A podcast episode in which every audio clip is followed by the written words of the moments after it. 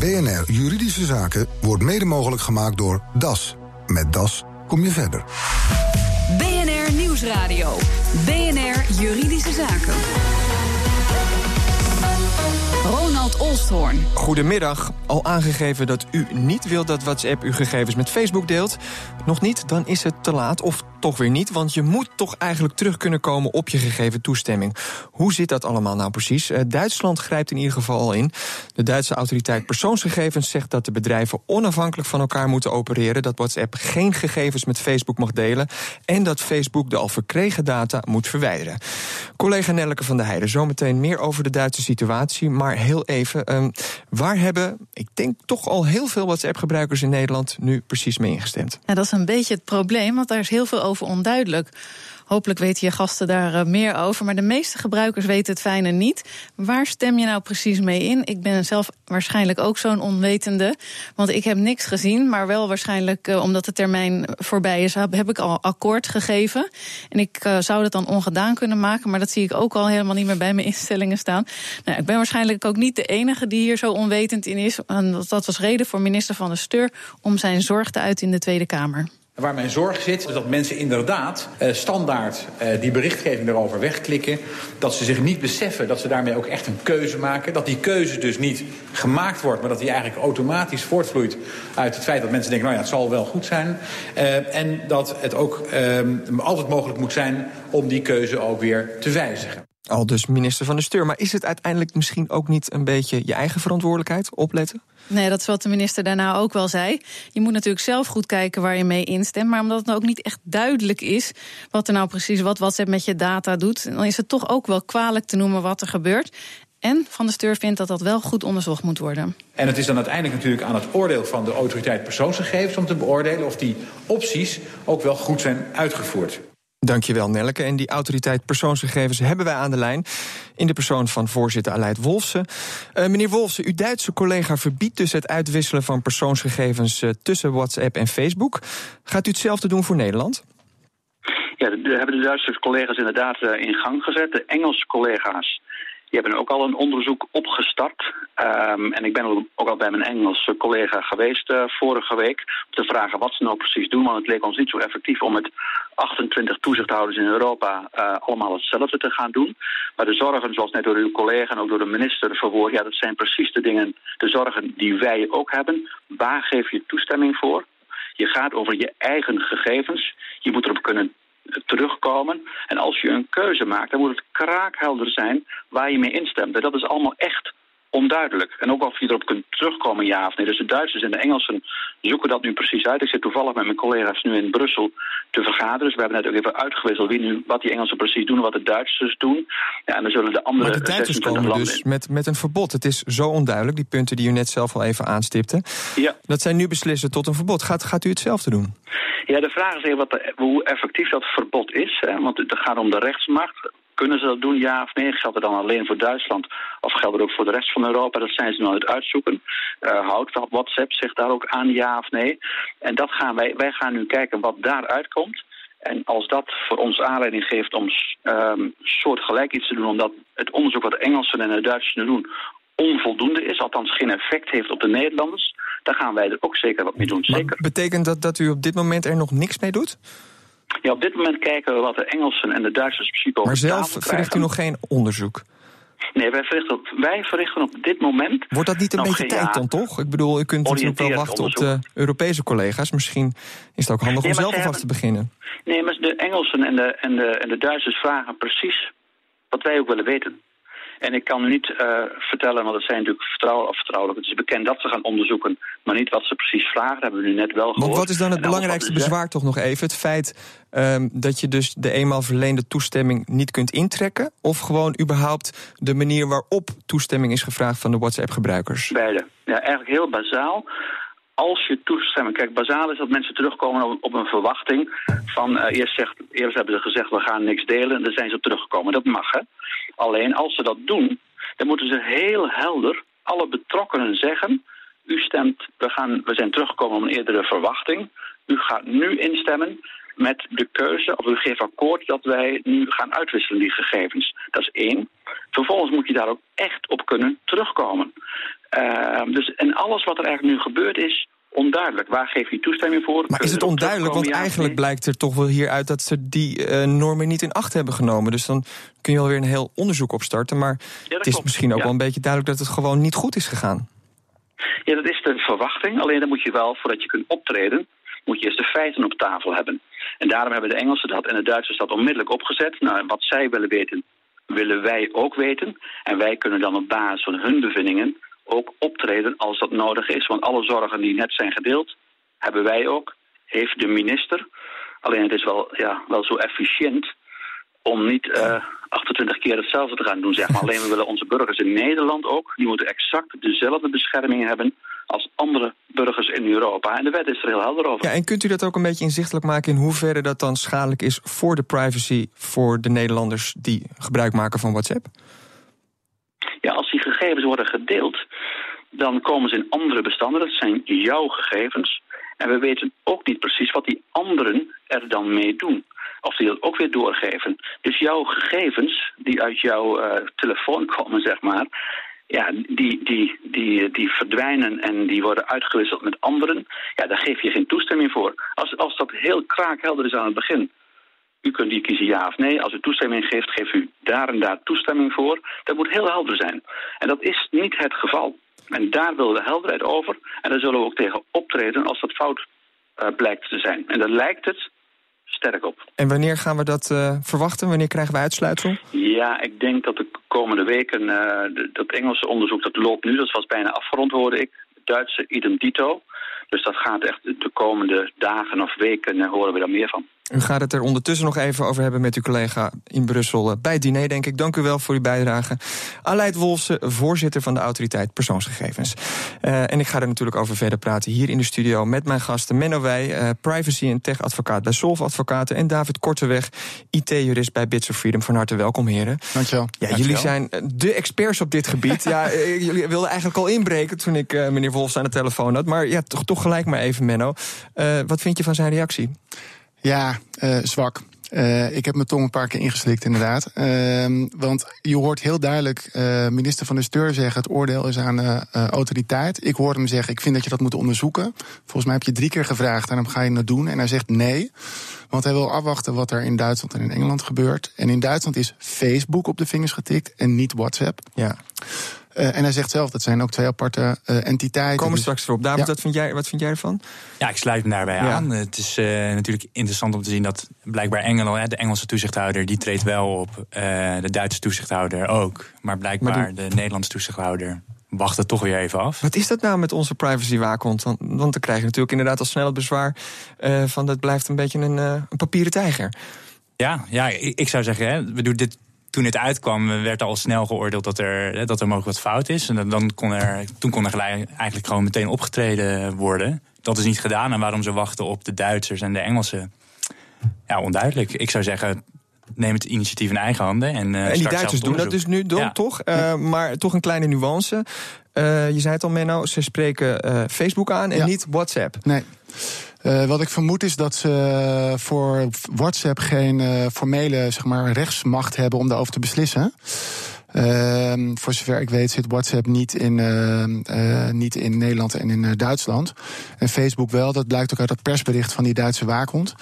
Ehm, dus ik denk dat dit een manier is geweest om wel, gelukkig, want ik vind het een goede daad in Duitsland, om iets te doen aan het delen. Maar als je WhatsApp niet kan pakken, ja, dan maar Facebook. Ja, en, en laten we dan misschien nog even een stapje teruggaan. Um, wat hebben mensen nu, nou dat is dus nu al een maandje bezig, denk ik. Waar hebben ze nou precies toestemming voor gegeven? En uh, ja, wat kan in dit geval Facebook uh, daarmee gaan doen?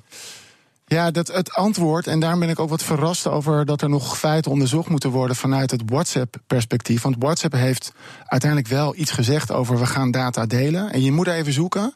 En het is misschien niet allemaal even messcherp qua exact welke data, maar in grote lijnen kan ook de autoriteit teruglezen uit de stukken wat WhatsApp doet. En die zeggen dat ze sommige gegevens wel delen, sommige gegevens niet delen. En ze zeggen ook waarom ze dat met Facebook delen. En uiteindelijk volgens mij om jou een betere advertentie te kunnen serveren.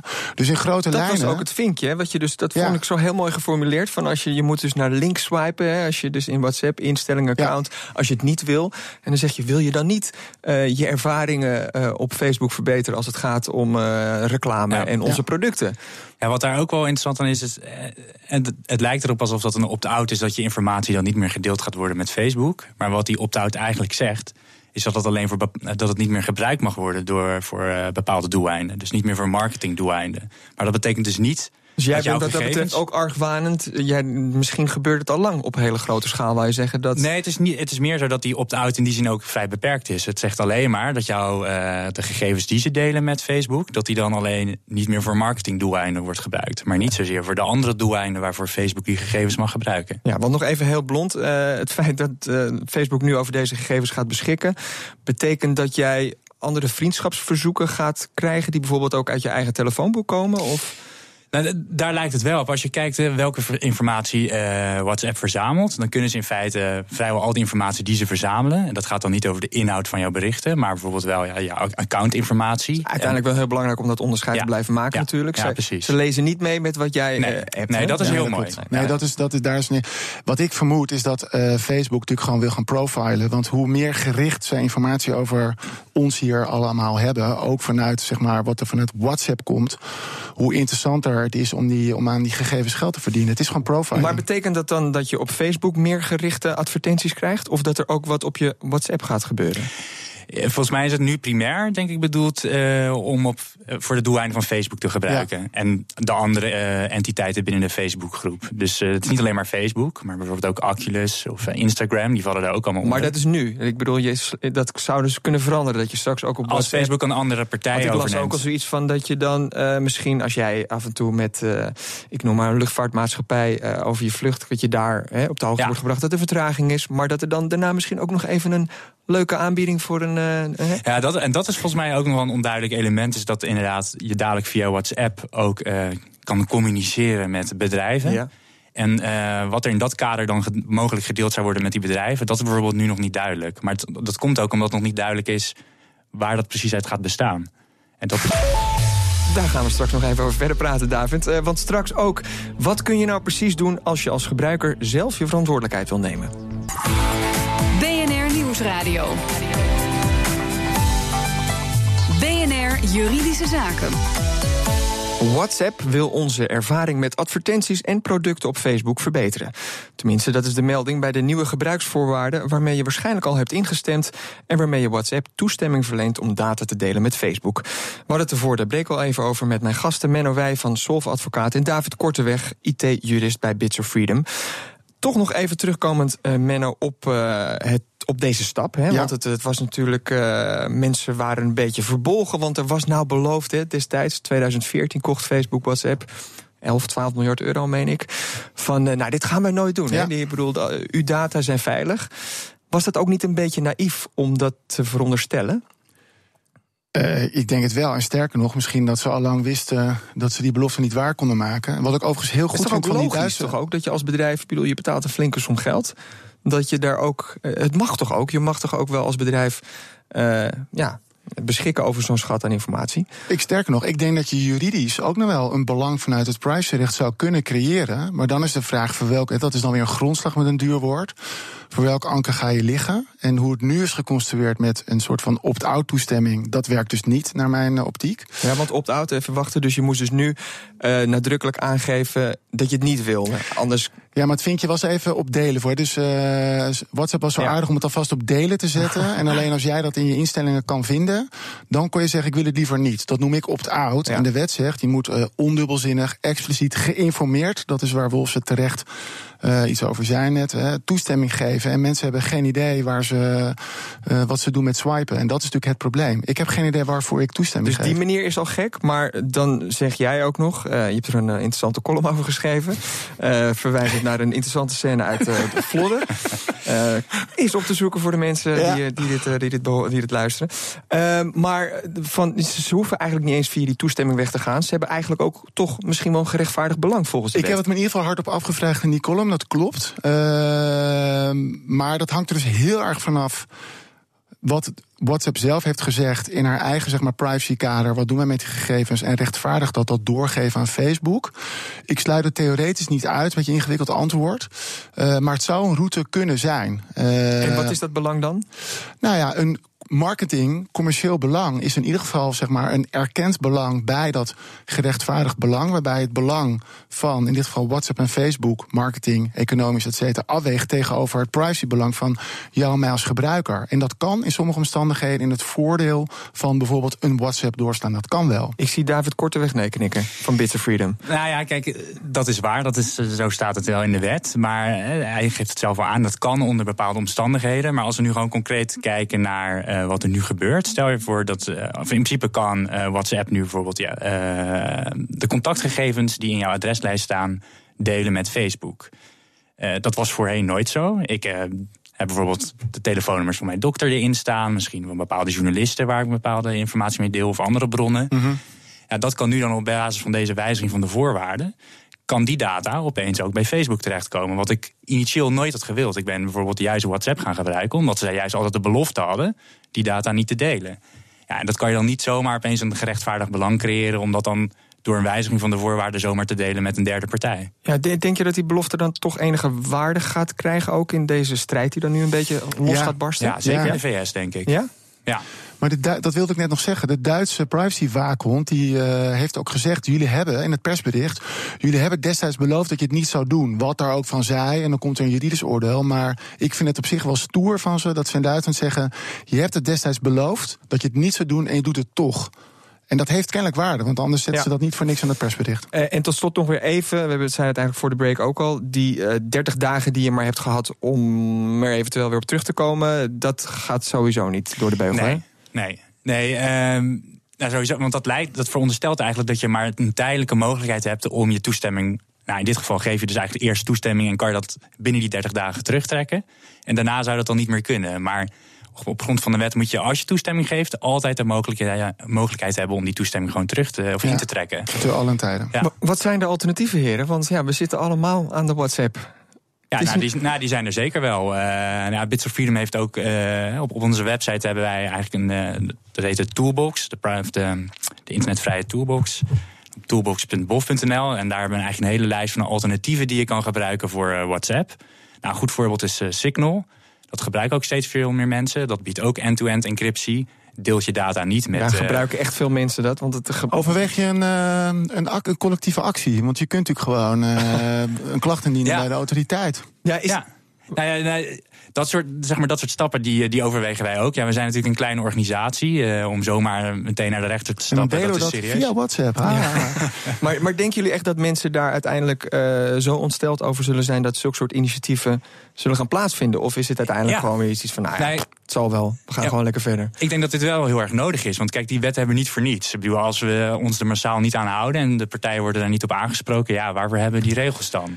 Ja, je zegt wel iets belangrijks. Want in de praktijk zijn degene om dienstbescherming dat gaat, dat heet dan betrokkenen in juridisch jargon, maar gewoon gebruikers van WhatsApp in dit geval, zal het denk ik iets minder interesseren en die zullen niet als eerste opstaan. Dat is nou juist waarom ik zo teleurgesteld was over de reactie van meneer Wolfsen.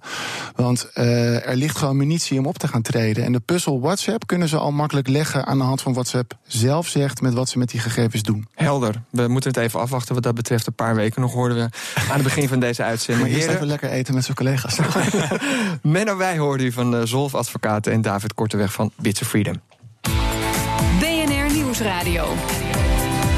BNR Juridische Zaken. Ronald Olsthoorn.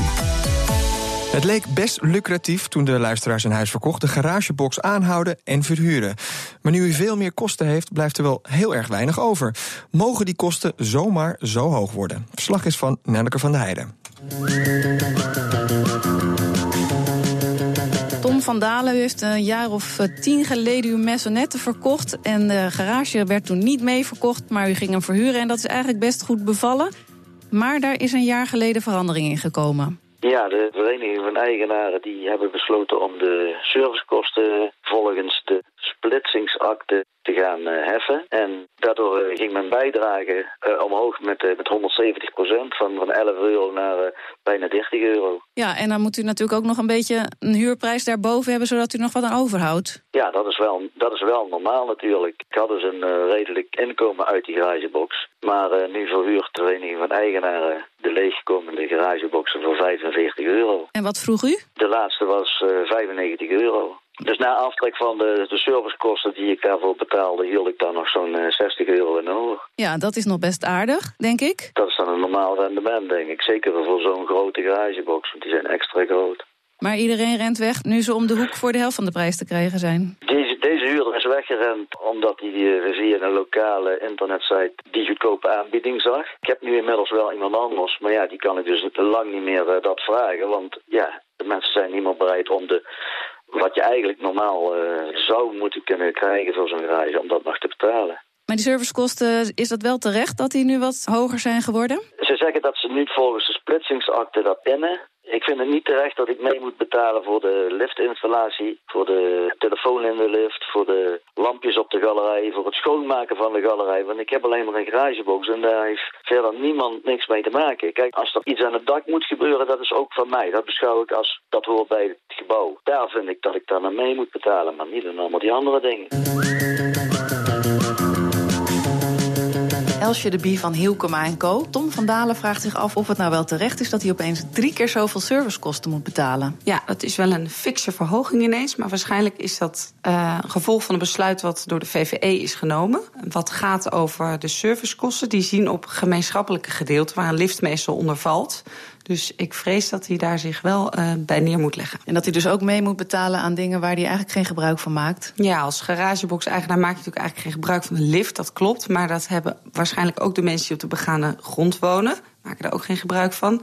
En de mensen die laag wonen, die hebben ook geen last van bijvoorbeeld een lekkend dak. En daar moeten ze ook aan meebetalen. Dus hij staat toch een beetje voor een voldongen feit? Of kan hij er nog wat tegen beginnen? Ik vrees dat het lastig is, maar hij zou kunnen proberen om meerdere eigenaars te mobiliseren om het besluit uh, aan te vechten in de vergadering. Maar dan heeft hij wel een grote groep nodig. Maar is niet zo kansrijk? Nou, hij heeft als garagebox-eigenaar maar een heel klein aandeeltje in die VVE. Dus dan zou hij wel echt zijn best moeten doen om, om heel veel mensen op de been te krijgen. En is het feit dat die garageboxen door anderen voor veel minder worden verhuurd net zo kansloos om aan te vechten? Ja, dat is vrees ik eh, meer een kwestie van vraag en aanbod. Wat hij zou kunnen doen is wachten tot die andere boxen allemaal verhuurd zijn. En dan heeft degene die een garagebox zoekt die gaat er dan wel voor om bij hem te huren voor een hoger bedrag. Maar verder is dit niet iets waar je juridisch uh, iets tegen zou kunnen doen, vrees ik. Een kwestie van vraag en aanbod dus deze week. U hoorde advocaat Elsje de Bie. En heeft u zelf een juridische vraag, u kunt hem naar ons mailen. Het adres is juridischezaken.bnr.nl. Dit was de uitzending voor vandaag. U kunt de show nog eens terugluisteren via bnr.nl slash juridische zaken. Mijn naam is Ronald Olstorn. Tot de volgende zitting. BNR Juridische Zaken wordt mede mogelijk gemaakt door DAS. Met DAS kom je verder.